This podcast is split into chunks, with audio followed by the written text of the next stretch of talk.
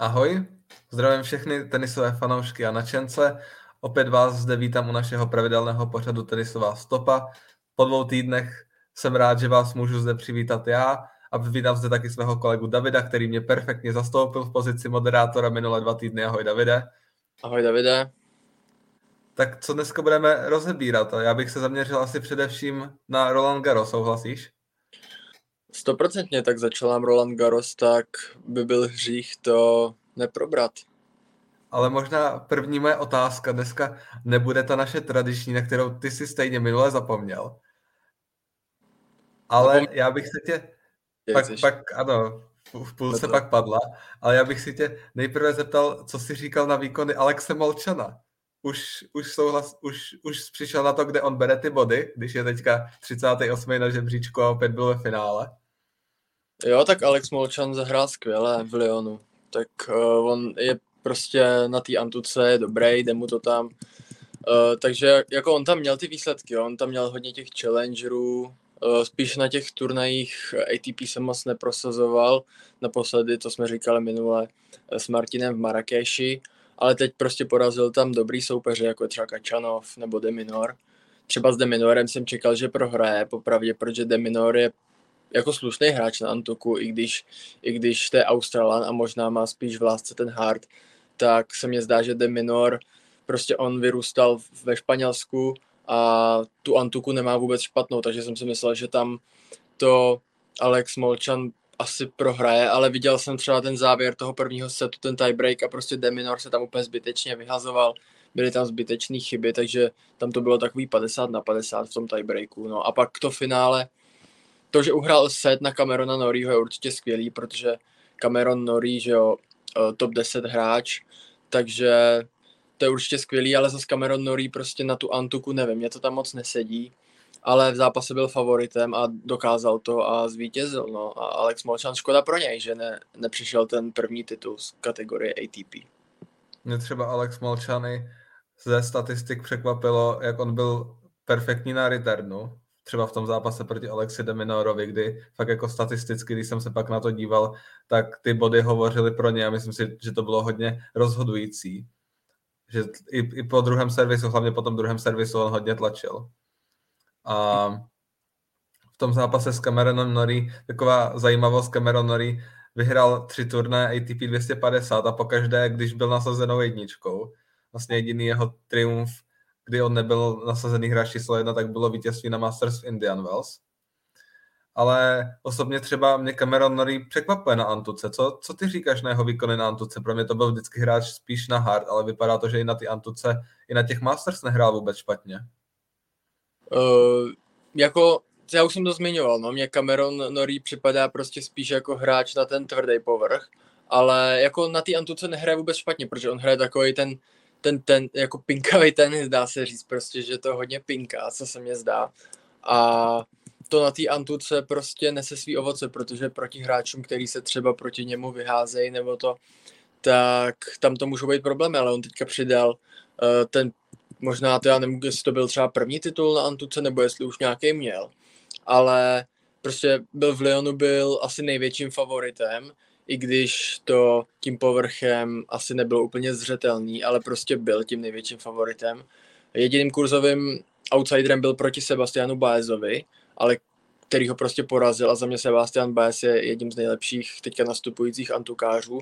A co se tak koukám, tak on prostě v tom milionu porazil všechny antuka, všechny hráče, který mají specializaci na antuku, jako v Kerundolo, Baez, Rune a Molčan, tak to jsou všichni, kteří preferují tu Antuku a on prostě dokázal, že dokáže i takovýhle hráče, kteří se na to hlavně zaměřují, tak dokáže porazit. A jak si zmiňoval, ty, ta jeho tendence je prostě stoupající a on prostě hraje skvěle a myslím si, že by to klidně mohl dotáhnout do top 5, i když se mě prostě ten jeho styl tenisu moc nelíbil, tak se mě trošku začíná líbit, protože on poměrně dost přitvrdil, hraje už agresivněji než dříve a je to, je to docela fajn se na něj koukat teďka.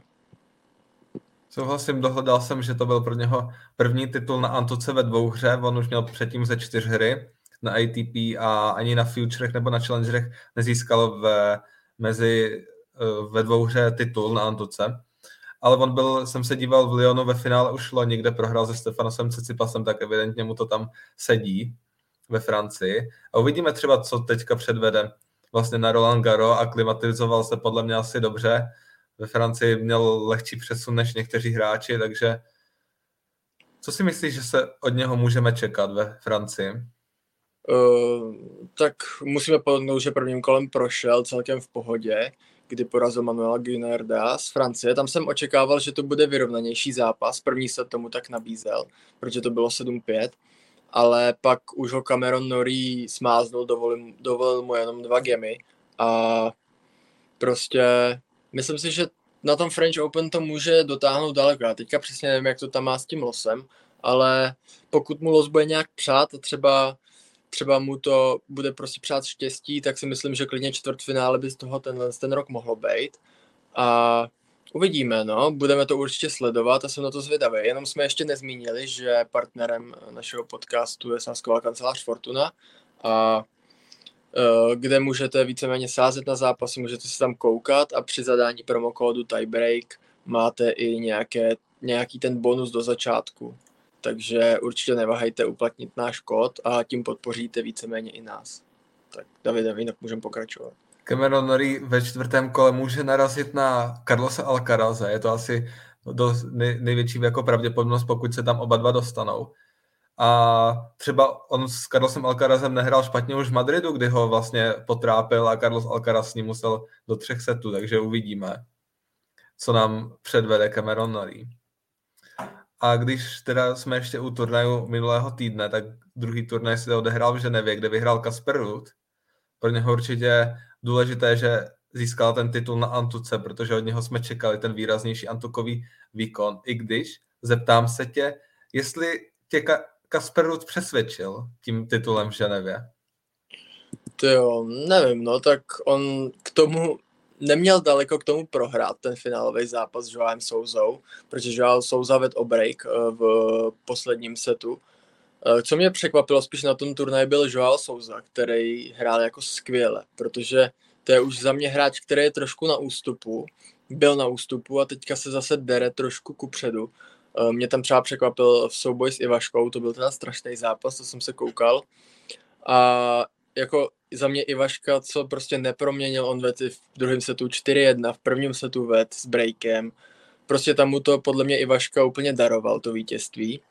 A to Joao Souzu podle mě nakoplo, pak uh, totálně rozdotil Richarda Gasketa a pak s tím Rudem to byl velice vyrovnaný zápas a jako on byl v každém zápase kurzovým outsiderem, takže i prostě outsiderem herním, protože prostě na Joao Souzu toho byste netypovali, že dokráčí v turnaji ATP takhle daleko, protože no on to sice předvedl v Pune, že, ale tam, tam to byl taky takový hůř obsazený turnaj, bych řekl, takže tam to možná k tomu nabádalo, ale tady, tady byly poměrně dobrý antukový jména, antukový specialisté, ať už to je třeba Kasper Ruth, nevím, do takhle ještě, to jsem tam viděl. Richard Gasquet tam hrál skvěle, i ten Ilya Ivaška tam nepředváděl špatný výkony a to jsou poměrně takový větší jména teďka současného tenisu než Joao Souza. Takže mě tam spíš překvapil ten Joao Souza a Kasper Ruth, nevím, no, jako byla to jenom 250 těsně před French Open a on už těch 250 vyhrál nespočet. Takže tam se možná dalo očekávat, že Kasper Ruth tam bude chtít dokráčet pro další titul, nebo to odevzdá jako ostatní. to se nevědělo, že jo, ale prostě nevím, jestli mě přesvědčil nebo ne, uvidí se teďka na French Open. Já jsem třeba čekal, že možná některé ty zápasy zvládne přesvědčivě. Ono i s Riley Opelkou v semifinále to bylo hodně vyrovnané. 7-6, 7-5 a vlastně s Joe Souzem nakonec rozhodl tiebreak třetího setu. Ale Kasper to zvládli, pro něho to myslím bude trochu spruha před tím, před tím, mas, před tím Grand Slamem v Paříži, protože on přeci jenom, možná jsme od něho čekali víc na té Antuce. Mně se třeba strašně moc líbil v Miami, kde hrál fakt jako neskutečně. A možná právě jsem i čekal, že ta Antoková část bude od něho lepší, ale zase ty si už i v minulém dílu říkal, že Kasperuce tak nějak zabydlel v té elitní desíce, tak uvidíme, no, jestli je schopný potvrdit minimálně to čtvrtfinále podle svého nasazení. Teďka úplně nevím třeba, jaké soupeře tam může narazit, na které může narazit ve čtvrtém kole, případně v třetím kole, protože tam už bude hrát možná proti nasazeným hráčům nebo proti hráčům, kterým se povede velmi dobře, tak uvidíme Kasper Ruud a Roland Garo. Uvidíme, uvidíme. No tak on už vyhrál turnaj v Buenos Aires tenhle rok na Antuce, takže na té jeho americké půdě se mu poměrně daří, tam získal těch, těch titulů poměrně dost, takže to byl jeho jediný turnaj před tím uh, tvrdým, před těma turnajem a na těch tvrdých površích, takže tam prostě získal titul, tam nebylo asi úplně o čem, tam prostě zase si tam dokráčel poměrně s přehledem k vítězství, porazil tam i Diego Schwarzmana nebo Federica Del Bonise. No a pak prostě přišla ta, ta evropská antuková část a tam se mu poměrně ze začátku moc nedařilo, no.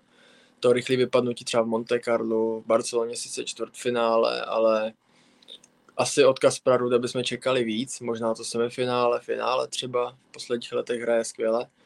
Uh, pak Míchov, zase čtvrtfinále a Madrid Masters s Dušanem Lajovičem vypad hnedka v druhém kole. Takže nic moc, takže snad teďka třeba na French Open to napraví, no. Ale ono už v Římě to semifinále, kdy vlastně v tom čtvrtfinále porazil Denise Šapovalova, tak to už si myslím, že pro něho bylo takové nastartování té jeho formy, která třeba vygraduje na Roland Garros Kasperus může se řadit určitě k, fa- k černým koním celého turnaje. On je takový za mě pořád nenápadný hráč té elitní desítky, že se o něm tak jako často nemluví, ale přitom Antokář je to výborný a třeba i to semifinále, případně finále se může zrodit. Stoprocentně, no tak on tam zatím má nejlepší uh, třetí kolo uh, z roku 2021-2020 třeba minulý rok prohrál s Davidovičem Fokinou a to byl jako vyrovnaný zápas, který byl v pěti setech až, takže určitě to bude chtít zlepšit. Myslím si, že určitě bude chtít minimálně přidat to osmifinále nebo čtvrtfinále a že si zatím tvrdě, tvrdě půjde. No. V prvním kole má Jo Wilfrieda Congu, který se tam s turnajem loučí, takže to bude takový, když postoupí Kasper Ruud, tak to bude takový hořko-sladký. No. I když pro Kaspra Ruda nevím, jak, jaký má význam to, že Joe Wilfried Songa končí, ale určitě nějaký asi jo, protože to je velký tenisový jméno, takže tam to bude takový zápas, určitě tam se bude hrát asi na center kurtu, přijde tam hodně francouzských fanoušků, kteří budou podporovat Joe, uh, Wilfrieda Songu, takže jsem i zvědavý na to, jak se s tím Kasper Ruud popasuje. Joe Wilfried Songa, když prohraje, tak On hraje ještě Debla, dostal divokou kartu, hraje společně s Richardem Gasketem. A v prvním kole budou hrát proti dvojici Francisco Cabral Holger Rune. Franciska Cabrala už si tady několikrát chválil, protože si ho viděl hrát i naživo a vlastně vyhrát Challenge v Praze. Tak co si myslíš třeba o tomhle zápase ve čtyřhře Gasket Songa proti Cabral Rune? Určitě to bude zajímavé, jen jsem překvapený, že Francisco Cabral hraje s Holgerem Runem, že nehraje se svým obvyklým partnerem s Borgesem, s kterým hraje skvěle a vyhrál i Challenger na Štvanici a předtím i v Estoriu 250, takže to je poměrně překvapení pro mě, protože Nuno Borges byl normálně v kvalifikaci na French Open, ale nedostal se tam, tak nevím, co zatím stálo. Možná, že Nuno Borges chce objíždět nějaký challengery a nechce se účastnit uh, turné ve čtyřře tak jsem na to zvědavý. No, myslím si, že Richard Gasquet a Joe Wilfried Songa určitě by mohli postoupit. Nevím, jak to tam třeba je s kurzem a kdo je považovaný za většího favorita, to možná můžeš doplnit, co to máš nějak otevřený. Ale... Nemám, nemám to najetý, ale dohledám to. No, takže si myslím, že tam to může být jako hodně vyrovnaný zápas, protože Joe Wilfried Songa i Richard Gasquet mají neskutečné zkušenosti a myslím si, že to tam bude hrát tu roli proti Holgeru ne třeba s Deblem nemá vůbec žádné zkušenosti, takže to se může i projevit. Sice to je skvělý antukář, ale nevím, no, myslím si, že, že bych se přikláněl i k tomu, k té dvojici Chong, uh, Conga, Chonga, Conga a Gasket, no. Uh, zatím podle vypsaných kurzů jsou většími favority Cabral s Runem. Což je poměrně trošku za mě překvapení, protože já bych možná to čekal obráceně, když to jsou dva francouzi prostě a mají nespočet zkušeností, tak jsem trošku překvapený z toho, že to je takhle rozdělený, ale asi to tak je. No. Můžeme lehce zmínit ještě turné žen z, z minulého týdne a začneme Štrasburkem. Když možná ještě bychom, předtím než se dostaneme ke Štrasburku, tak bychom mohli zmínit návrat Daniela Medvěděva, který prohrál právě s Richardem Gasketem.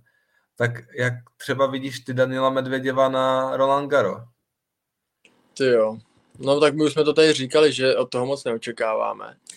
Protože přeci jen prostě Daniel Medvěděv není ten hráč na Antuku. Uh, navíc neabsolvoval skoro žádný turné na Antuce, víceméně vlastně vůbec žádný, jenom teďka v Ženevě, kde prohrál hnedka svůj první zápas. Takže určitě to nějaká rozehranost je asi nulová. A to prostě na té Antuce za mě potřebuješ, protože tam se očekávají dlouhé výměny, rozhodně delší než na tvrdém povrchu nebo třeba na trávě, kde Daniel Medveděv rozhodně lepší hráč. A no myslím si, že to nebude mít moc dlouhého trvání, to uh, účast Daniela Medveděva na French Open, ale třeba se pletu a dojde do semifinále nebo do finále a vytře nám všem zrak. Uh, ale nevím, no, myslím si, že to nebude mít moc dlouhého trvání. Tam do druhého kola třeba jsem se díval, že on vlastně v prvním kole hraje s Facundo Bagnisem a potom na ně na vítěze tohoto duelu půjde lepší z dvojice Beranky z Diere. Tak třeba si myslím, že Laslo Diere by třeba mohl Daniela Medvěděva v současné době na té Antuce v Paříži porazit. To stoprocentně, už klidně Fasundo Bagnis, protože Fasundo Bagnis je jako poměrně slušný antukář Eh, má to prostě v krvi, je to jeho Američan, takže to je prostě jasný. A pak třeba, když to Daniel Medvedev teďka zvládne, tak jak si říkal Laslo Diere, ho určitě potrápí, protože Laslo Diere je taky antukář, víceméně on nikde jinde skoro ani nehraje tak rád jako na antuce. A tam třeba čekám i zajímavý kurz na Lasla Diereho, třeba kolem tří, a to by mohlo být zajímavý právě i pro sáskaře, který Eh, uplatní náš kód tiebreak, tak si myslím, že tam to by nemuselo být moc daleko od šance třeba Laslo Diere. Uvidíme, jak se vypíšou kurzy, ale myslím si, že na Daniela Medvěděva 100% bude nižší kurz než na Laslo Diereho, protože přeci jenom to je Daniel Medvěděv a jsem na to zvědavý. No. Jsem zde nakousnul Štrasburg, tak se můžeme přesunout do Štrasburgu, kde vyhrála Angie Kerber, kdy ve finále porazila Slovinku Kaju Juvan.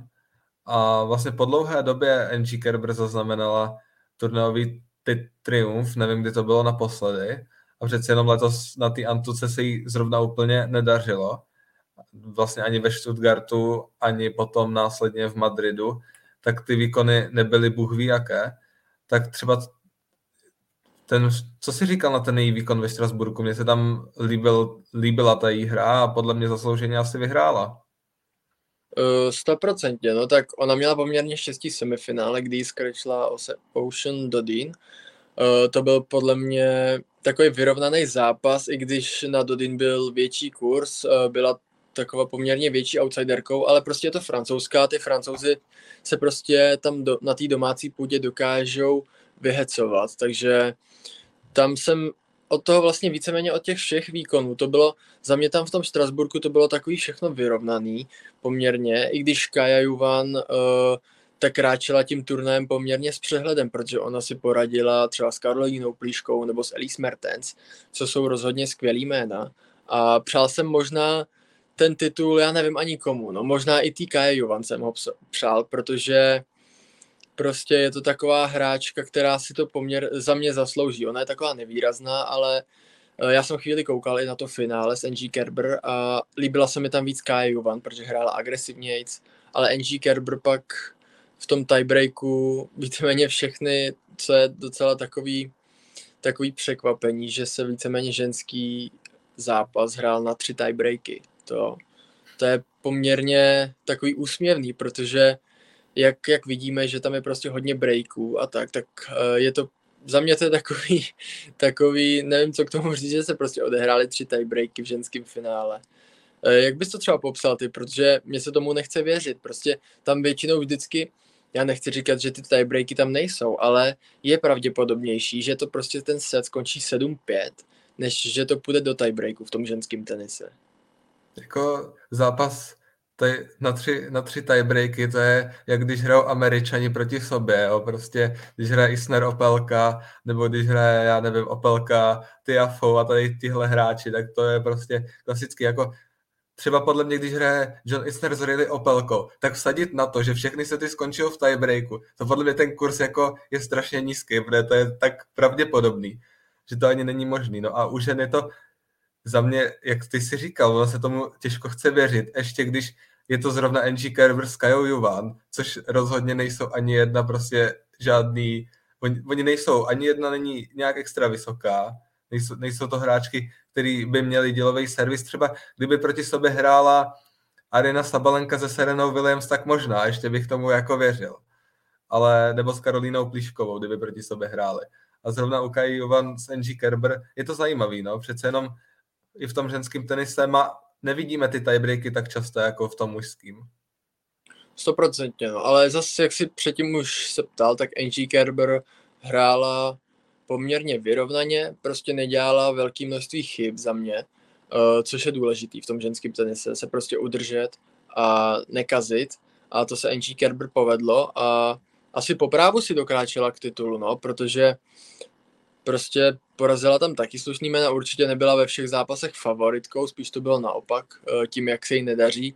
Třeba když tady teďka vysko- na mě vyskočil západ, tak prostě všechny ty zápasy byly vyrovnaný, ať už třeba s Magdou Linet, kdy tam prostě to rozložení kurzu bylo 1,83 na, na 1,98 a prostě to je strašně vyrovnaný zápas. Eh, když už to tak vidí sáskový kanceláře, tak prostě asi to tak bude a taky to šlo do, do tří setů, nebo třeba se Sasnovič, tam víceméně Kerber, na Kerber byl vyšší kurz 1,93 a taky to šlo do tří setů. Takže prostě všechno tady ty zápasy byly vyrovnaný a NG Kerber tam dokázala, že, že se možná i vrací na tu vítěznou loď. No. My jsme uvnitř redakce zvolili Angie Kerber jako hráče týdne a můžete si také přečíst článek, který napsal náš kolega Vašek. Poslal jsem odkaz do, do chatu, takže určitě neváhejte, navštivte náš web, sledujte nás také na Instagramu a Facebooku. A my se můžeme asi, Davide, postupně přesunout do Francie k tomu hlavnímu, co nás teďka čeká po další dva týdny. A to je právě začínající Roland Garo i s bohatou českou účastí třeba za mě, nevím, kdy naposledy jsme měli tři muže v hlavní soutěži na, na to, na Grand Slamu. No, to už taky nevím vůbec, jestli jsme vůbec žili. Uh, nevím, možná jsme se ještě ani nenarodili, ale ne, asi jo. Ale je taky úsměvný to, že všichni hrajou v ten samý den. Škoda, že se to nerozložilo třeba do těch tří dnů, když to tak je. Ale zas, zas třeba budou hrát hnedka za sebou tak to můžou mít diváci třeba, třeba i tak jakoby dobrý, že se na to můžou kouknout takhle. No jsem zvědavý na výkony těch českých hráčů, no. Asi největší šanci má Jirka Veselý, protože ten hraje prostě s hráčem, který na Antuce skoro vůbec nehraje, což je Steve Johnson.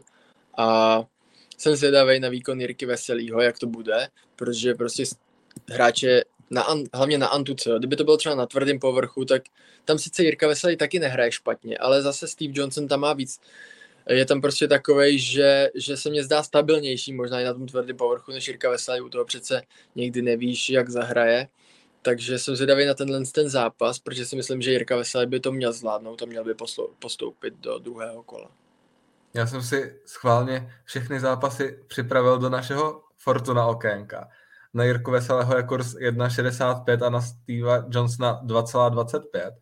Za mě souhlasím s tím, že Jirka Veselý by měl to zvládnout a já si myslím, že no jako pro mě by to bylo asi dost velký zklamání, kdyby Jirka Veselý nepostoupil do druhého kola, protože Steve Johnson přece jenom asi kdyby s ním hrál na jakýmkoliv jiném povrchu než na Antuce, tak bych řekl asi dobrý, ale zrovna na Antuce je pro mě Jirka Veselý favorit. Jako jo, on Jirka Veselý je uh, braný za takového to antukáře, nebo prostě podle mě všichni Češi jsou braní vždycky za antukáře nebo za ty hráče, kteří by měli preferovat spíš antuku. Ale už teďka v posledních letech to je podle mě spíš tak, že Jirka Veselý je spíš na ten tvrdý povrch a to dokázal třeba právě v Dubaji. A říkal, říkal to i, myslím, ten uh, Jaroslav Navrátil, když v nějakém rozhovoru, že prostě Jirka Veselý že jak podle mě to bylo před tím zápasem eh, v té Argentíně, že prostě sice Jirka Veselý by byl posila, ale že prostě na té Antuce už to není ono a že to je spíš na ten tvrdý povrch, takže si není jistý, jestli by jim třeba nějak extrémně pomohl. Ale určitě Jirka Veselý by ten zápas měl zvládnout, jak už jsme zmiňovali. Eh, pro mě možná spíš takový ten nejvyrovnanější zápas bude Půj Kolář. Tam jsem na to hodně zvědavý, protože Zdenda Kolář, nevím, eh, je to takový, nevím, nevím, jak to říct, no. Nevím, jsem na to hodně zvědavý, no, protože Luka Puj prostě není v nějaký extrémní formě, uh, jako byl před dvěmi, třemi lety. A Zdenda Kolář by ho klidně mohl porazit za mě. Kurs na Fortuně vyznívá trochu lépe pro Luku Pujího, který má kurz 1,87, zatímco Zdeněk Kolář 1,95, ale třeba Zdeněk Kolář se mě jeví, když tady si zmiňoval to, že Češi už nejsou takový antukáři, jako byli dřív a možná nám to potvrdili třeba Kuba Menšík v podcastu, kdy prostě u něho víme, že rozhodně ten tvrdý povrch je lepší. Tak třeba zde Kolář mně přijde, že on na ty antuce umí hrát, že mu to možná, jako ten povrch je možná číslo jedna, to nevíme. Třeba nám to jednou řekne a přijme pozvání do našeho podcastu a řekne nám, který ten povrch, na, na kterém povrchu hraje nejraději.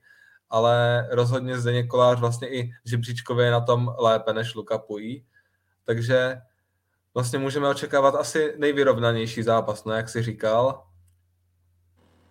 Stoprocentně, no. Zas Zenda Kolář, on nehraje nic jiného než Antuku, no. On ani prostě to nevyhledává třeba halu. On si radši zajede do Jižní, do Jižní Ameriky a tam objíždí ty turnaje, ty challengery uh, v Jižní Americe, no. Takže podle mě on by byl dobrý hráč i na ten tvrdý povrch nebo do haly, protože on hraje poměrně přímočaře a ty jeho údery nejsou nějaký antukový. On, on hraje poměrně agresivně a je vlastně jeho hra je založená i trošku na takovém štěstí, jako jsme už tady několikrát zmiňovali u jiných hráčů, protože on to ta poměrně pálí, i to podání první nemá špatný, ale prostě dokáže někdy zahrát tak, že se dokáže vyházet úplně a, a prostě ani byste neřekli, že to je hráč uh, top 125, nebo co Zdenda Kolář je nějaký 123, 124. 134 tak 134 teď, ale je to prostě někdy takový jako na vážkách, jak se říká a jsem zvědavý na ten zápas, no, jak, jak, jak to bude probíhat. Zase Luka Puj, francouz, domácí hráč, tak uh, tohle to hraje určitě proti Zdeňku Kolářovi. No a poslední zápas Jiří Lehečka proti Davidu Gofánovi.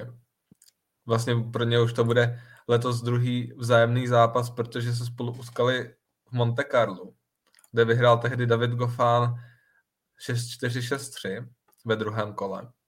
Tak myslíš si, že Jirka Lehečka má šanci porazit Davida Gofána? Kurs teda na něho, na Jirku Lehečku je 2,95. 100% si myslím, že má šanci. Určitě si myslím, že by měl uhrát nějaký ten set, protože přece jen Jirka Lehečka uh, nehraje vůbec špatně. Eh, poslední týdny sice asi trénoval, nebo myslím si, že se prostě připravoval na to, na to French Open. Poslední tam byl ten Challenger v Madhausenu, kdy to bylo na začátku května, takže dva týdny vlastně nikde nehrál. A myslím si, že Jirka Lehečka klidně může, může Davida Gofána potrápit, i když David Gofán teďka prožívá asi nejlepší období za tři, za, za ty dva, tři roky, co teďka byla ta korona, kdy se mu moc nedařilo. Uh, nevím, no já si myslím, že Jirka Lehečka bude se snažit tlačit, jako to bylo v tom Monte Carlo. Uh, tam to byl taky vyrovnaný zápas. Jirka Lehečka nevyužil strašně moc breakballu. Myslím si, že klidně 10 a víc měl breakballu a nevyužil je. A to podle mě tam rozhodlo to. A myslím si, že tam klidně mohl vyhrát v tom Monte Carlo Jirka Lehečka. Takže já bych to takhle neviděl, jak jsou ty kurzy nastavený. Možná bych to třeba viděl nějakých 60 na 40 pro Davida Gofána, ale uvidíme, no. Uh, jako přeju se, aby Jirka Léčka zvítězil a přidal druhý kolo na Grand Slamu, což by pro něj byl určitě úspěch a myslím si, že i nějaký žebříčkový posun, protože teďka je 77. Tak bych mu to moc přál. No. Je pravda, že pokud by Jirka Lehečka vyhrál, tak by to byly hodně dobré body. A zase by se třeba posunul k té 50. Což on se teďka prostě nenápadně tak jako přibližuje. A vůbec nehrál špatně, jak si zmínil na tom Challengeru v Rakousku kde pak prohrál s Jurí Rodionovem, to bylo z finále už? Jo, to bylo v finále, no, ale tam to bylo taky takový nešťastný, on to tam klidně mohl vyhrát. A teďka jsme ho mohli vidět klidně na 70. místě světového žebříčku, protože já jsem koukal na live ATP ranking, eh, když hrál v tom Madhausenu a on se mohl dostat eh, k Jiřímu Veselému. Takže vlastně to by bylo na nějaký 68. místo hnedka za něj a po nějakých odpočtech by se třeba posunul ještě vejš.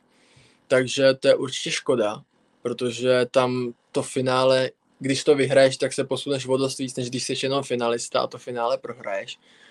A je to strašná škoda, no, že tam nedokázal zvítězit, ale jako nedá se nic dělat a uvidíme tady na French Open. No. Když, se, když jsi mluvil o tomhle žebříčku, tak se dívám, že Jirka Lehečka je v pátý v pořadí Next Gen, Race to Milan, takže je dost možná pravděpodobné, že bychom ho mohli vidět třeba i na turnaji mistrů do 21 let. Jo, to si myslím stoprocentně, že dá, protože tam ještě první tam je Carlos Alcaraz, že jo, který mm-hmm. myslím, že by mohl hrát klidně i turnaj mistrů, takže by nejel na to Next Gen. Většinou to tak bývá. Eh, měl to, myslím, i Felix Ožer, ale já myslím, že už prostě ty poslední, poslední rok, co mohl jet, tak nejel na Next Gen. A ještě tam je... Janik Sinner. No, takže tam, tam to je poměrně stejný jako s Carlosem Alcarazem. Uh, myslím si, že Janik Sinner už tam hrál dvakrát nebo třikrát, takže nevím, jestli tam bude chtít jet znova na to Next Gen, ale zas, zase je to v Itálii, takže proč se tam neukázat, že jo, no. Ale myslím si, že Jirka Léčka se tam dostane a koukal jsem, že i Jonáš Forejtek tam je nějaký 11. 12. možná, takže myslím si, že i Jonáš Forejtek má tu šanci se tam dostat. Ono vlastně, Janik Sinner, myslím, i minulý rok dal přednost tomu, že byl náhradník na to na turnaj mistrů, kde pak vlastně, myslím, díky zranění se i, myslím, že vlastně díky zranění Matea Berettiniho, tak se dostal vlastně i do hry. Takže možná, když zase bude třeba devátý, desátý v tom pořadí na turnaj mistrů, tak přece jenom turnaj mistrů tenhle krok bude také v Itálii, v Turíně. Takže pro něho je to vlastně oboje doma, takže to má, to mají Italové dobrý. Stoprocentně. Akord, když vlastně Matteo Berettini je teďka zraněný, tak to bude záležet asi na Janiku Sinerovi dostat se na ten turnaj mistru. No, teď by to měl táhnout Janik Sinner, no. Uvidíme, jak na té Antuce, jak se na tom představí, protože to asi není jeho nejlepší povrch. Ale jsem na to hodně zvědavý, no, na tenhle, na ten počin Janika Sinera na French Open. V prvním kole koukám, že má Bjorna Fratangela z USA, takže to by měl asi lehce zvládnout, i když Bjorn Fratangelo překvapil v kvalifikaci, tak uvidíme. Janik Sinner je podle mě jeden z černých konňů Roland Garo. On je vlastně v té dolní polovině, protože ta horní polovina to je ta nadupanější, kde vlastně máme Novaka Djokoviče, Carlos Alcaraz a Rafael Nadala, kdy jenom jeden z těchto tří může být ve finále. A pak máme tu spodní polovinu, kdy třeba i on má štěstí, že není třeba nebo nejde proti Stefanosovi Cicipasovi, ale má tam Andreje Rubleva, což podle mě pro Janika Sinera je přijatelný soupeř do toho čtvrtého, do toho čtvrtého kola. A tak já si myslím, že od Janika Sinera se můžeme dočkat čtvrtfinále nebo klidně semifinále. Mně se třeba osobně moc líbil v Madridu, kde hrál s Alexandrem Zverevem, takže čtvrtfinále tuším. Takže podle mě Janik Sinner, on sice, jak ty, jak ty říkáš, možná je spíše na ty tvrdé povrchy, ale on, on je hodně atletický typ a podle mě se umí dobře sklouznout na té antuce, takže pro něho i ta antuka a ty dlouhé zápasy mu podle mě nebudou vadit, když bude potřeba, aby odehrál 3-4 hodiny zápas. Stoprocentně určitě ne. On Janik Sinner má skvělou fyzičku, uh, o tom není pochyby, takže si myslím, navíc je mladý, že? takže si myslím, že tam určitě problém nebude v nějakých uh, v nějaký fyzické nepřipravenosti třeba nebo, nebo něčem takovým, takže si myslím, že to tam roli hrát nebude. Určitě ani žádná nějaká regenerace, ta vždycky proběhne za mě úplně skvěle u těchto hráčů, takže to tam asi taky problém nebude a bude záležet jenom na, na jeho hře, no, jak, jak se tam předvede. Když už jsme zmínili české hráče, možná bychom teďka mohli přežít k našim hráčkám, protože některé už mají na rozdíl od mužů své zápasy za sebou a zatím jenom jedna z Češek nezvládla postoupit do druhého kola a to byla dneska Bára Krejčíková. Tak Davide, nevím, jestli ty si sledoval zápas, já jsem zápas s Dajanou Perry sledoval, protože to byla nová hráčka, já jsem se díval, že ona teda hrála s Angie Kerber ve Štrasburku v prvním kole, kde prohrála, ale hráčka pro mě celkem neznámá, i když hodně mladá, ale já si myslím, že tam to byl hlavně problém Bary Krejčíkové, na které byla vidět ta nerozehranost a to, že třeba na konci toho třetího se to měla 40 nevynucených chyb, to nejsme zvyklí od ní výdat. To určitě ne, no já jsem právě koukal taky, eh, viděl jsem takový střípky z toho zápasu a vždycky mě prostě přišlo, že Bára Krejčíková je jasně lepší hráčkou, protože já jsem vždycky koukal, snad asi bylo to, to určitě jsem koukal na první set a pak uh, nějaký střípky druhýho, jako ne na celý první, ale prostě vždycky v momentu, kdy jsem koukal, tak vždycky Bára Krejčíková uhrála nějaký 15, nebo prostě tu Dianu Pary úplně drtila. A nevím, jestli to tak bylo celý zápas, protože ty si říkal, že jsi na to koukal, ale mně prostě přišlo, že Bára Krejčíková je jasně lepší hráčkou. V tom prvním se to dokázala. A co jsem, prostě byl jsem strašně překvapený, že jako prohrál 6-2. A nevím, co se tam stalo, že jestli, prostě, já nevím, jestli to bylo nějakou nerozehraností, protože když si víme, že prostě v prvním, v prvním setu vyhrál 6-1, tak já nevím, jestli tam dá hovořit o nějaký nerozehranosti nevím, při čem to bylo, jestli třeba nějak, jako jestli se nějak rozklepali kolena nebo něco, ale nevím, jestli to třeba popíšeš to líp než já. Ona vedla 6-1, 2-0. Pak vlastně hrála 6 gemů v řadě. Bára Krejčíková, ona v tom prvním setu nehrála tak špatně, když já jsem ten první set úplně neviděl, tohle spíš vím ze statistik a ukázek z toho prvního setu.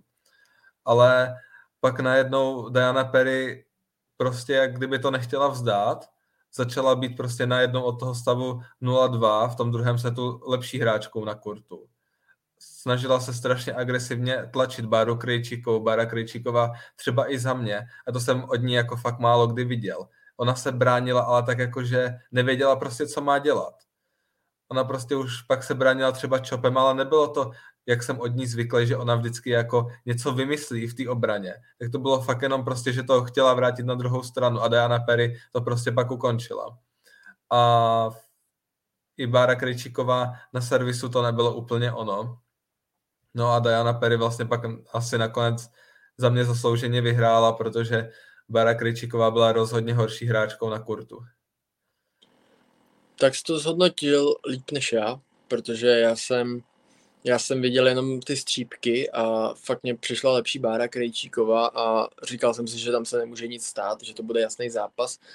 Podobně jako třeba v prvním kole Viktoria Azarenka a Anna Bogdan, to se taky hrálo dneska. Viktoria Azarenka vedla 5-2 v prvním setu, ještě, ho po, ještě tiebreak vedla 6-3, ještě prohrála v tiebreaku první set.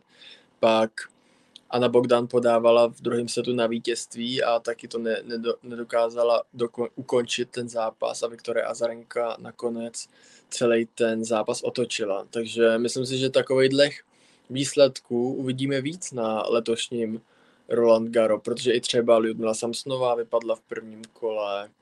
Sice Iga Švontek ta si jede pořád svoje, ta má, ta má vlastní, vlastní, jak se říká, prostě vlastní okruh, Eh, kde je jenom ona sama a všechny drtí, takže tam, tam bych to viděl, že Iga Šontek si pojede jenom to svoje. Určitě mě příjemně překvapila Petra Kvitová, která sice první set byl takový uh, 50 na 50 od ní, no, ale v tom druhém setu už bylo vidět, že je jasně lepší hráčkou a uh, Bondar uh, přejela, takže jsem zvědavý, kam to dotáhne třeba Petra Kvitová, no. Petra Kvitová, tak ji čeká Daria Savel v druhém kole, což by tře, tře, což třeba pro ní si myslím, že není úplně těžká soupeřka. Daria Savel za mě není antukářka, přece jenom Australanka, i když letos ukazuje dobrou formu, tak já si myslím, že to pro Petru by mohl být zvládnutelný soupeř. Pak ji tam čeká, pak by tam mohl čekat, mohla čekat lepší z dvojice Magda Linet, Martina Trevisan, což, jsou, což je třeba za mě zajímavý zápas, na který se těším. Pokud bude v době, kdy budu moc se dívat, tak si ho asi pustím, protože Magda Linet tak vlastně v prvním kole porazila On z Žaber, u které jsme tady tak trochu před, předvídali jsme ji vlastně všichni, že by mohla dosáhnout nějakého úspěchu na Roland Garo. Nakonec toho byl konec v prvním kole a Martina Trevisan, tak ta si došla minulý týden v rabatu pro svůj první titul na okruhu WTA. Takže to může být hodně zajímavý zápas. No ale Davide, já se tě zeptám, jak moc tě překvapil konec Ons Žaber v prvním kole? Tak strašně mě to překvapilo, no, protože my i minulý týden s Martinem jsme prostě očekávali, že on Žaber uh, na tom Roland Garo bude uh, minimálně ve čtvrtfinále a ona vypadla v prvním kole, takže je to neskutečný překvapení pro mě, protože uh, jako řekněme si, že neměla lehkou hráčku v prvním kole, protože Magdalinet je takovou hráčkou, která dokáže zahrát proti komukoli. Ale myslím si, že on Žabur, by, Žabur by tyhle si zápasy měla zvládat.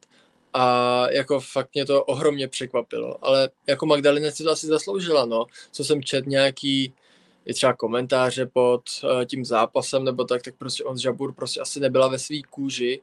Uh, jen to tak uh, vracela, nemělo to třeba ani délku, ty údery. A Magdalena toho využila a asi zaslouženě vyhrála, no. Teď, když budeme pokračovat u českých hráček, tak tady mě zajímá tvůj názor na tři zápasy v druhém kole, ale nejprve zmíním, že v současné době bojuje na kurtu Linda Nosková proti Emě Radukanu a vede 6-5. Emma Radukanu jde teďka podávat, takže zatím je to bez breaku tak co, co na to říká, že Linda Nosková se vlastně tato drží s hráčkou elitní světové patnáctky. Možná by, já si myslím, že se to tady s Martinem zmiňovali, že Emma Raducanu zrovna Antoku v lásce nemá, ale mě třeba osobně zatím překvapuje v té Antokové sezóně. Jo, tak určitě prostě tam jako teďka už se to ani moc, nebo jako hraje se to určitě jako antukářka, eh, ten má zase radši tvrdý povrch, ale podle mě už teďka to zase není tolik, protože tam se to neskutečně vyrovnává. A Emma Raducanu si myslím, že bude trápit i na té antuce, že to nebude tak jako třeba Riley Opelka, který prostě má jenom ten tvrdý povrch a prostě na té antuce ti neuhraje skoro vůbec nic. Tady si myslím, že Emma Raducanu za prvý je to ženský tenis, takže si myslím, že tam to je vyrovnanější a může tam kterákoliv hráčka porazit jakoukoliv hráčku. Myslím si, že Linda Dansková klidně může porazit Emu Radukanu. Vypadá to, že to půjde do tiebreaku, ten první set, tak uvidíme, jak to dopadne, ale uvidíme, no. Já jsem, jsem na to poměrně zvědavý, protože Linda Nosková vyhrála minulý rok juniorský French Open, takže určitě se jí tam daří. Uh, možná je taková Linda Nosková taková, jak se to říct, uh, taková v závětří za třeba Lindou Fruvirtovou, i když se mně zdá, že právě Linda Nosková je možná ještě lepší hráčkou než Linda Fruvirtová, protože Linda Fruvirtová se nekvalifikovala do hlavní soutěže, za to, že Linda Nosková to zvládla, tu náročnou kvalifikaci a dokázala, že ty její výkony mají stoupající tendenci a určitě se bude v žebříčku posouvat. O Lindě Noskové se možná mluví míň, ale podle mě je to velká škoda, protože už jenom tím, jak loni ten Grand Slam opanoval, i když mezi juniory a to, že se teďka probojoval vlastně z kvalifikace, která je rozhodně náročná, prostě tři kola a ještě kort na té Antuce, tak uvidíme, co, jestli, kdyby třeba porazila Emura Dukanu, pro ně to může být taky velký posun žebříčkem. Stoprocentně, jako Emara Dukanu před eh, US Open skoro nikdo neznal, tak proč by nemohl někdo znát Lindu Noskovou, že jo, po French Open. Takže tam se může stát cokoliv v tom ženském tenise, no. Prostě i když si nemyslím, že Iga Šuntek zaváhá a prohraje nějaký svůj zápas na French Open, může se to stát, ale je to asi malá pravděpodobnost, že by bylo nějaký překvapení a Iga Šuntek nevyhrála. Tak uvidíme, no, co nám přinese French Open. Když teda zmíníme další Češky, tak Katka Syňaková porazila v prvním kole Petru Martič a teďka ji bude čekat Leila Fernandez, tak myslíš si, že Katka Syňaková může postoupit do třetího kola? No. Přes Kanaďanku? Bude to mít strašně těžký, protože Leila Fernandez není vůbec uh, špatnou hráčkou, ale znova se budu zmiňovat, je to prostě hráčka, která má radši ten tvrdší povrch, i když jsem říkal, že to takovou roli teďka nehraje, ale nějakou roli to hrát může. Uh, třeba v tom, v té psychické stránce věci, že si prostě řekne, že, že ta Antuka, nebo tam se může stát cokoliv, že na Antuce sam to víš, může tam být nějaký blbej odskok míčku a může to být úplně jinak. Bys třeba dneska zápas Gojo Gianesi. Uh, tam byl to, abych vysvětlil, tak tam prostě Gojovet 5-4 a 40-30 a podával na vítězství v setu. Uh, byl to jasný out a prostě rozhodčí tím, že viděl stopu jiného míčku, tak zahlásil, že to byl dobrý míč, že jo. Uh, pak se na to šel právě ten Empireový, normální uh, čárový zahlásil out, ale Empireový si šel podívat, neviděl správnou stopu míčku a řekl, že to byl dobrý míč. No, pak uh, ten Bornagojo ještě ten set prohrál, takže prohrál 2-1 a pak to celý zápas musel otočit, zvlád to, ale už jsem byl přesvědčený o tom, že to prostě prohraje. A, takže tam na té antuce se fakt může stát všechno, protože tam není třeba to je střábí oko, že jak bývá na tvrdém povrchu a jsou tam ty hráčky s tím eh, stotožněný, že to prostě tak je, ten verdict. Tady to je prostě tak, že se na to jde podívat Empireové a nevíš, jestli vidí správnou stopu balonku. Může to být třeba stopa balonku z předchozí výměny a dopad to na podobné místo, ale prostě nemusí to být ono, že jo? A pak se nemůžeš s ním hádat, že to tak není. Takže tohle je veliká nevýhoda. A v tom je právě ta Antuka taková nevyspytatelná, takže si myslím, že klidně Katka Siněková může vyhrát. To je jedna z poznámek, kterou jsem si tady napsal i během mého sledování zápasu mezi Stanem Amerikou a Korentánem Mutetem. Jestli nestojí za zváženou i na French Open zavést jestřábí oko, nebo podle mě na všechny antukové turnaje. Je sice pravda, že na rozdíl od všech ostatních povrchů je tam prostě vidět ta stopa ale jak ty si říkal, pak jsou ty hádky, která ta stopa je a znám to sám, že prostě občas jsou dva názory, že tohle je stopa míčku a tohle je stopa míčku a jeden je dobrý, jeden je out a pak se dohodněme, že jo. Hmm. A může to být třeba i v rozhodující chvíli a pak to ovlivní ten zápas, jak ty si říkal. Stoprocentně, no, tak já, tak v Barceloně třeba bylo jestřábí oko, že tam ho normálně hráči využívali, takže nevím proč, jako zas na druhou stranu tady těch zápasů je víc a těch kurtů, na kterých se hraje, je hodně a je zas blbý třeba, jak to je na fotbale, že prostě na jednom zápase VAR je, na druhém uh, zápase VAR není, tak je blbý, aby tady na jednom zápase bylo střábí oko, na jiném kurtu nebylo, že jo. To by byla strašná nevýhoda pro ty hráče, kteří hrajou na tom kurtu, kde není. Nebo třeba taky ne, že jo. Takže buď, buď na všech, anebo na žádným, no. Ale za mě, za mě by klidně mohlo být. Potom tady ještě další dva zápasy a ten možná nejzajímavější. Karolina Muchová, Maria Sakary. No, uh, budu určitě držet palce Muchový, protože ty přeju, ať se dostane zpátky na, do té top 20, kam rozhodně patří. Ona to ukázala i v prvním kole, kdy vyhrála s, tyjo, s myslím, že to je Caroline Monet, mm-hmm. uh, jméno, ale myslím, že jo. Eh, dvakrát 6-3. Eh, byl to asi jasný zápas, ale tam se to očekávalo, protože tam, tam se prostě, tam prostě Karolina Muchová musela vyhrát, když to takhle řekneme. A myslím si, že Karolina Muchová má rozhodně šanci proti Márii Sakary, protože Mária Sakary eh, v poslední době nehraje zase tak skvěle, jako hrála třeba koncem minulého roku. V Římě třeba prohrála s Ons Jabur, a teď porazila Claru Burel, to je taky francouz, mladá francouzska, která je velice nadějná, ale poradila si s ní. Uh, takže myslím si, že Karolina Muchová klidně může vyhrát. No. No, třeba Maria Sakary obhajuje semifinále, vlastně pro ní přichází taková ta první sezóna, kdy ona obhajuje ty body, kdy loni prostě hrála skvěle a nahrála si dobré výsledky na těch Grand Slamech a přeci jenom možná i trochu tady tohle může rozhodnout v těch klíčových momentech, kdy třeba ten zápas s Karolinou Muchovou já třeba vidím vyrovnaně a pak tohle může někde vzadu být prostě, že semifinále druhý kolo, to je obrovská ztráta bodů, že jo? No, vys, že jo, Bar Krejčíková vyhrála minulý rok a teď se jí odečte nějaký 2000 bodů, takže spadne, co jsem koukal, na nějaký 13. místo v life rankingu, 12. 13. což není zas tak strašný, u nějakých hráčů je ten sesun ještě větší, vys to může být třeba Emma Raducanu na US Open, když neobhájí třeba čtvrtfinále nebo semifinále vypadne dřív, tak, to může být klidně sesun mimo top 100, jako jsme to viděli u Sofie Kenin, i Bianca Andresku hodně klesla, že jo? takže tam to je u všech hráček takový, takový stejný. A děje se to spíš v tom ženském tenise než v mužském, což musíme taky podotknout. A právě jak se zmiňoval, no Maria Sakary bude hodně obhajovat a jsem na to poměrně dost zvědavý, jestli to zvládne všechno obhájit, protože i ty semifinále na Grand Slamu, to už je jako velký počet bodů a není to nic lehkého.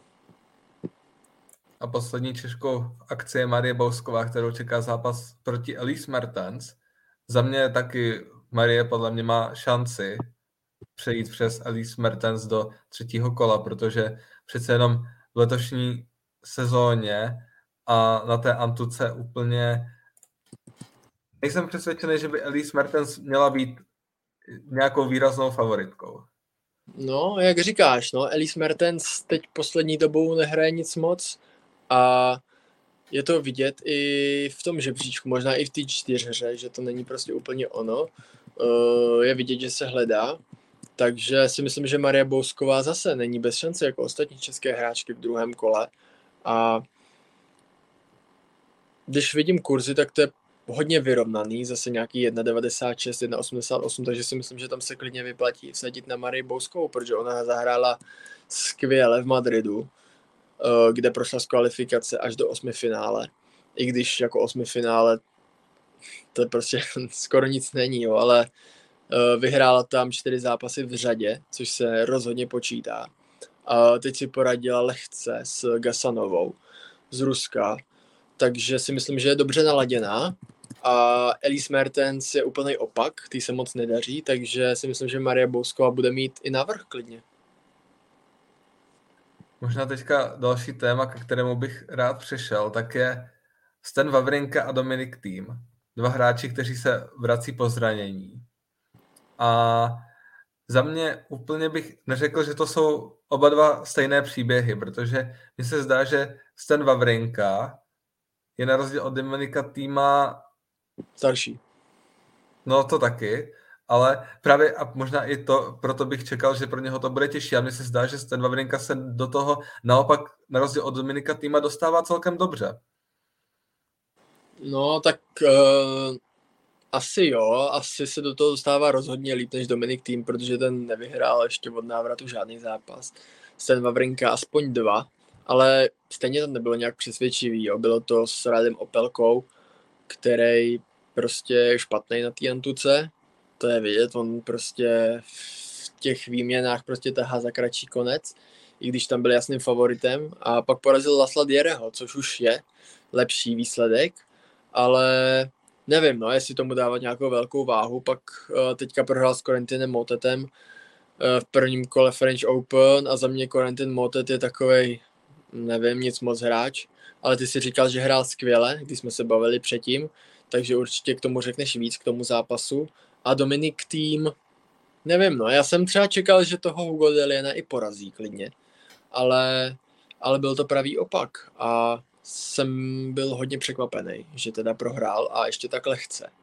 A že vlastně ještě nevyhrál ani jeden zápas od toho návratu. No.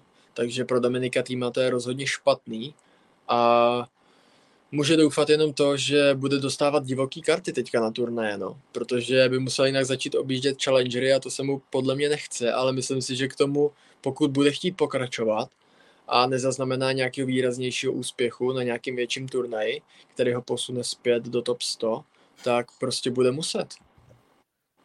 Já jsem třeba ten zápas s Hugem Delianem neviděl, byl jsem překvapený, že to bylo tolik hladce ve třech setech.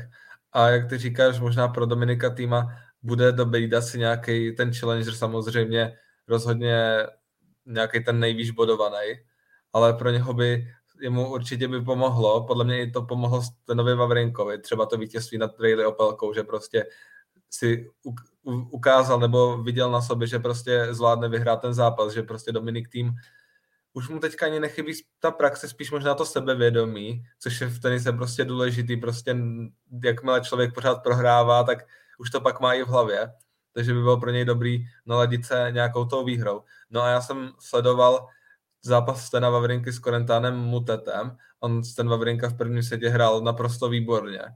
třeba servis 208 km přes hodinu, fakt přes 200 km to tam dával a fakt strašně moc agresivně. Potom i začátek druhého setu byl dost vyrovnaný. A tam jsem si myslel, že by ten Vavrinka mohli odskočit, ale Korentan mu teď pak začal předvádět velmi dobrou hru. On strašně moc bojoval a celkově ten zápas byl za mě hodně pohledný, spoustu zajímavých výměn, kdy fakt, i když jeden tlačil, tak nakonec to třeba nebylo tak, že by se vyházeli, ale fakt vyhrál tu výměnu ten, kdo prostě toho druhého přetlačil.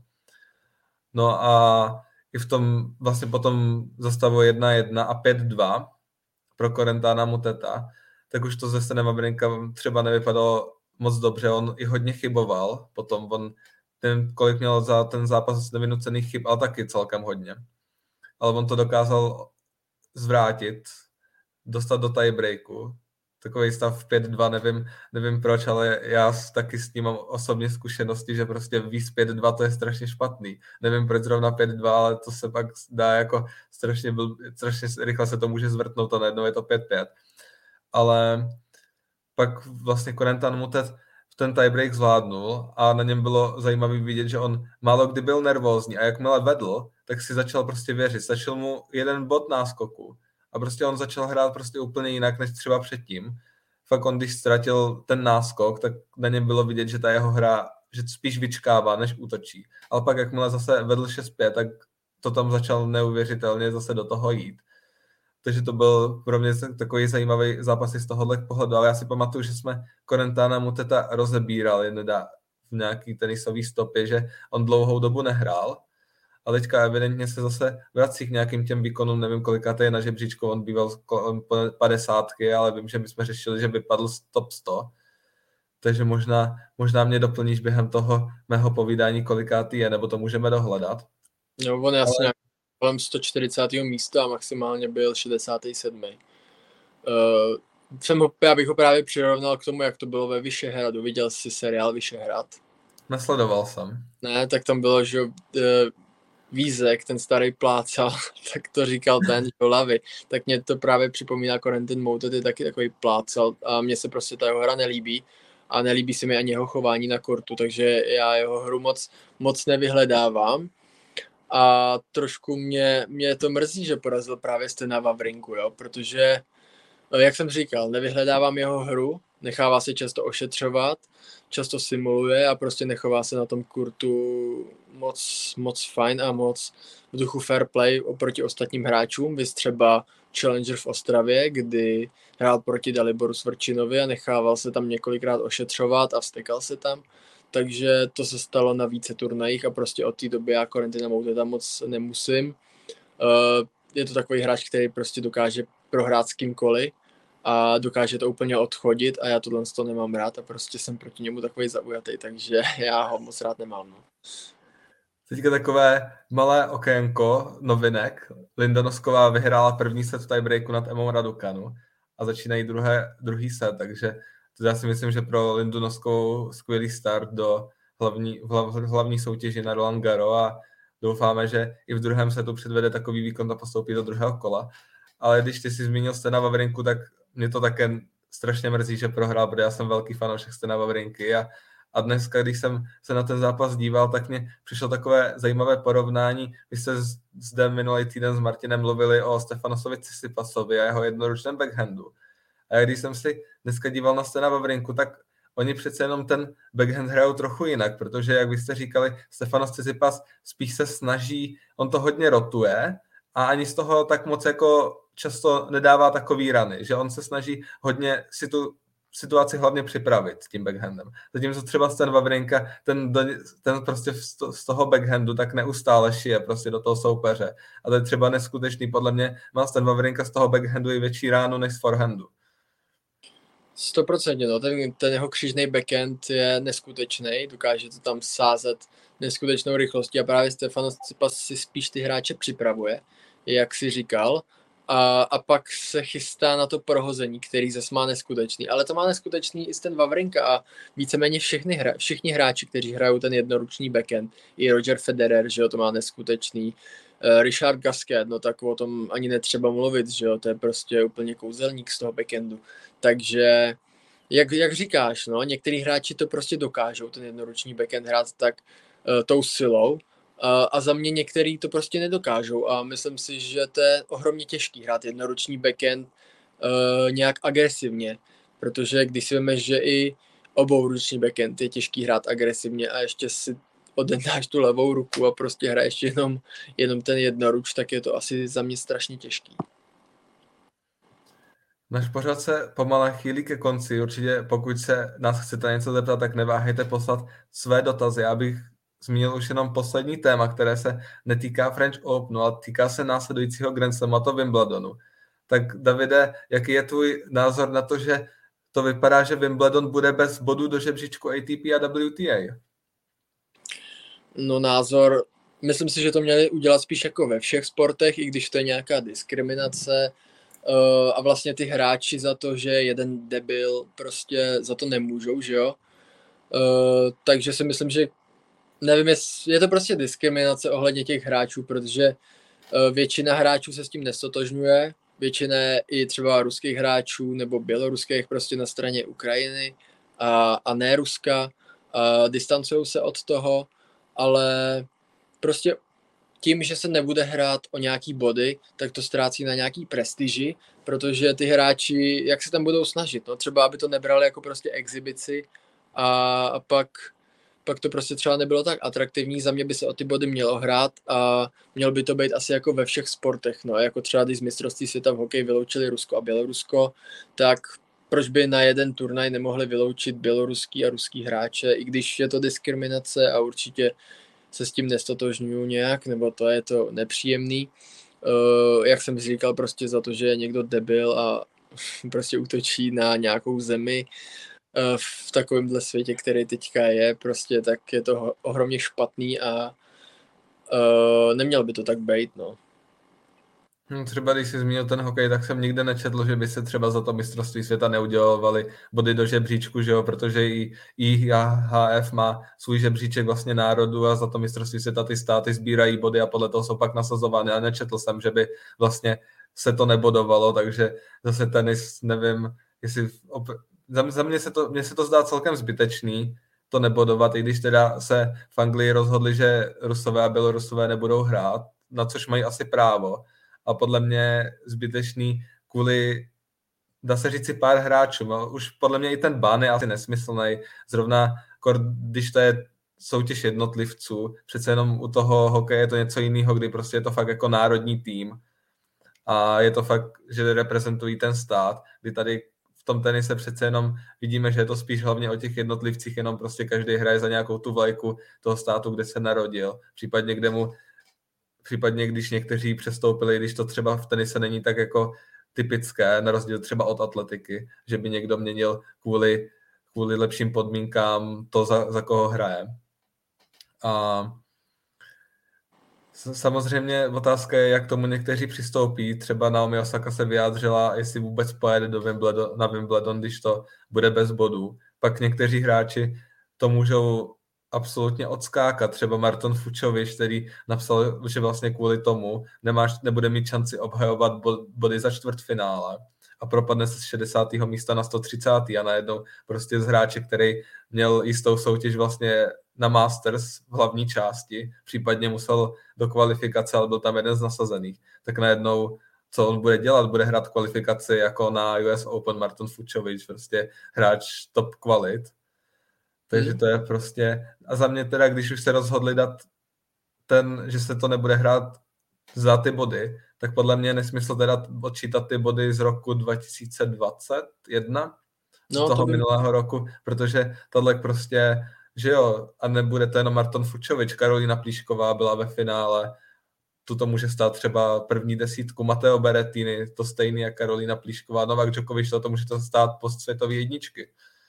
No, měl by to, za mě by to měli teda ponechat jako z minulého roku a neměli by teda v tom případě nic odčítat, ale jak jsi zmiňoval, že hrajou prostě pod jenom pod vlajkou, tak víceméně to tak je, že protože Petra Kvitová taky hraje pod českou vlajkou, ale to jakoby její bydliště v Monaku, že ona má psaný bydliště v Monaku a prostě Uh, divil bych se, kdyby nějaký ruští tenisté třeba měli psaný bydliště někde v Rusku. Myslím si, že to i většina má takhle třeba v Dubaji nebo právě v Monaku, že jo, kde daňový ráj a prostě uh, necálují to všechno státu, takže za mě, za mě to je správně to, i když někteří se s tím nestotožňují, že třeba Petra Kvitová má bydliště v Monaku a hraje pod českou vlajkou. Já s tím souhlasím, jako já, bych, já nevidím důvod za to, za ty vydělané peníze, proč by všechno měla odvádět státu, takže to se mě, o, jako jsem s tím třeba v pohodě tady s tím a právě, že oni nehrajou třeba, hrajou prostě jenom pod tou vlajkou, že prostě třeba tam ani oni třeba v Rusku za ten celý rok jsou kolikrát, dvakrát, třikrát na nějakém turnaji možná se tam vracejí třeba na Vánoce, nebo já nevím, ale na dovolenou ti tam taky nepojedou do Ruska, že jo, to pojedou radši někam, já nevím, na Maledivy nebo takhle, takže stoprocentně do Ruska třeba prostě u, u toho se úplně distancujou a některý hráči uh, prostě za to teďka pikají, no, a je to škoda. Uh, skoro už se blí, dneska hodina a pět minut, tak to už bychom pomale měli ukončit naše dnešní povídání. Ještě bych možná zmínil a doporučil vám přečíst si článek, který jsem napsal o tom, že Roger Federer a Serena Williams vlastně po Wimbledonu zmizí z žebříčku. O tom jsme tady taky vlastně se spolu bavili, že Roger Federer i přesto, že ne, nehraje od loňského Wimbledonu, že se pořád drží na žebříčku, ale vlastně už teďka mu zbývají ty poslední body za osmi finále v Paříži a čtvrtfinále ve Wimbledonu. Když zmíníme, nebo moje poslední otázka, myslíš si, nebo kdy, kdy, se, kdy se nám Roger Federer vrátí a zdá se ještě bude pokoušet o nějaký návrat třeba ve stylu Andyho Mariho nebo letos skončí? Ne, tak asi všichni očekávají, že skončí letos na Lever Cupu. Uh, nevím, já si myslím, že si možná bude chtít zahrát ještě ten jeho oblíbený Wimbledon třeba. Eh, nedivil bych se tomu, protože tam získal nejvíc úspěchu a určitě to je jeho nejoblíbenější turnaj a má to prostě v srdci, takže si myslím, že tam si bude chtít určitě zahrát a doufám, že ho na Wimbledonu ještě uvidíme, ale hodně to spěje k tomu, že to ukončí na tom Lever Cupu, no. Takže uvidíme. A co si myslíš o Serině Williams? Serena Williams, nevím, no, jako já si myslím, že hrát ještě bude, protože si to nedokážu představit, že by ona vydržela bez tenisu.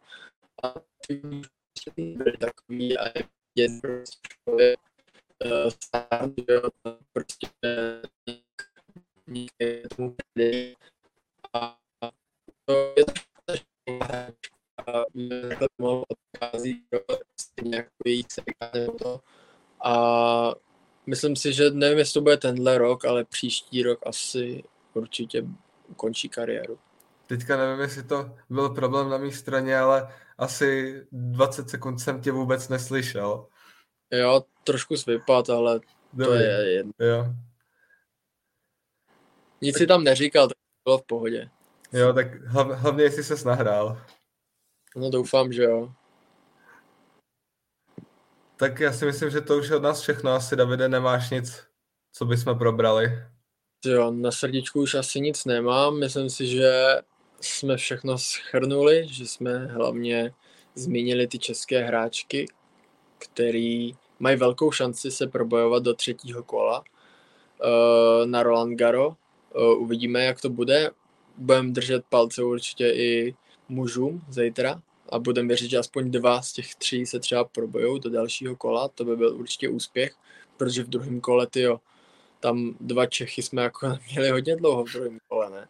To jako tři jsme říkali, že si vůbec nepamatujeme, dva v druhém kole to si taky nepamatujeme, tak uvidíme. To ještě podle mě bylo naposledy, když Tomáš Berdych byl v elitní desíce a, a třeba se k němu připojil, já nevím, Jirka Veselý nebo Lukáš Rosol, případně Radek Štěpánek nějakým postupem. No asi tak nějak, no. Tak jo, budeme držet palce českým hráčům. Doufám, že i příští pondělí se zde budeme bavit o tom, že ještě máme své zástupce v Pavouku a že nějaký Čech nebo Češka postoupí do druhého týdnu na Roland Garros. My vám děkujeme za pozornost, že nás posloucháte. Určitě čtěte i naše články na webu, navštivte náš Instagram, Facebook a všechny sociální sítě, které máme. a s Davidem se budeme těšit zase příští týden v pondělí, asi v pravidelných 18 hodin. Asi to tak bude. Já nevím ještě, jestli já se zúčastním, ale myslím si, že ve dvou budete určitě. Takže když tak se toho zase chopí Martin a snad za dva týdny už budeme všichni tři, takže uh, asi nám nezbývá nic jiného, než se rozloučit a naslyšenou. Naslyšenou.